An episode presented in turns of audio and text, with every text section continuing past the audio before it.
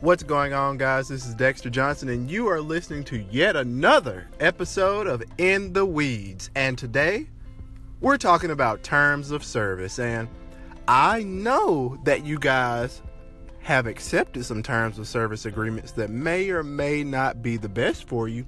And I also know that without accepting these, you wouldn't have any apps on your phone, or you wouldn't be using any software at all for that matter. But have you actually really thought about what's included in these terms? So, with that being said, what exactly are terms of service? So, it's basically a legally binding agreement that you enter with whatever manufacturer or software provider that that state, hey, this is what I'm going to do. This is software that's not mine, and I'm only able to use it for these circuit circumstances.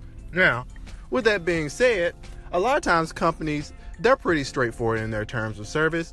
It's a lot of legalese, there's a lot of legal speak in terms of service. However, for the most part, a company that's a reputable reputable company such as Apple, Google, Microsoft, they're going to be straightforward. However, it's a lot of information in there about data collection and what they're going to do with privacy and information they collect, information they don't collect, and sometimes that can become a little arduous for the normal consumer to kind of break down and just understand. And the thing that you need to understand about terms of service is that it's a legally binding agreement, whether you want to realize it or not. And when it comes down to how the company is going to operate, what they're going to do with your data, what they can't do with your data, all of that is found in the terms of service. So, with data being the hottest commodity nowadays, it's not just something that you should take lightly. There's a site that you can Google called Terms of Service Didn't Read, and basically it will break down the most popular terms of service agreements out there and allow you to read it. And it's just putting it in a more easily digestible format for you, and that will help you be able to understand it a little bit better. However, terms of service is a big deal. Um, it is similar to things that they call EULAs, which is end user license agreements. And once again, this is just focusing on the fact of, hey, I'm I am agreeing to this before I can even use it. So think about it, guys.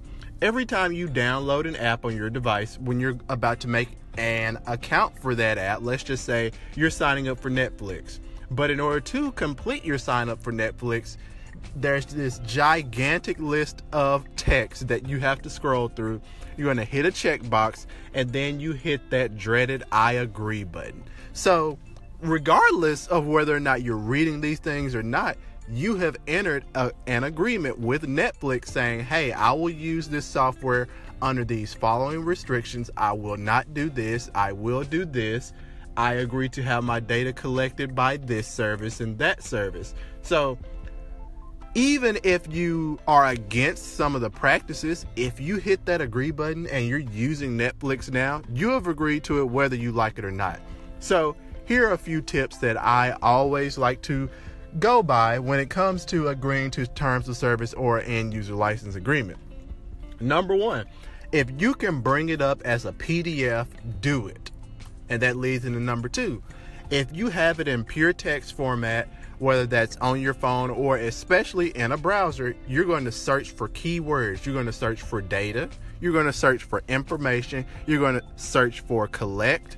You're going to search for deny. There are certain words you're searching for because when it comes to information collecting and data, that's all about you. So at the end of the day, you need to know what a company is, is harvesting about you because data is the number one commodity nowadays. And you also need to look up words such as delete, deny, things of that nature so you can figure out what exactly is this company not allowing you to do. And those are some of the biggest things that you can look for in these things because like I said, it's a lot of legal speaking. Sometimes things can be hidden in plain sight. I encourage you to go and read Apple's terms of service, their privacy agreement. Same with Google because they've done a really good job in making them short, sweet, and straight to the point.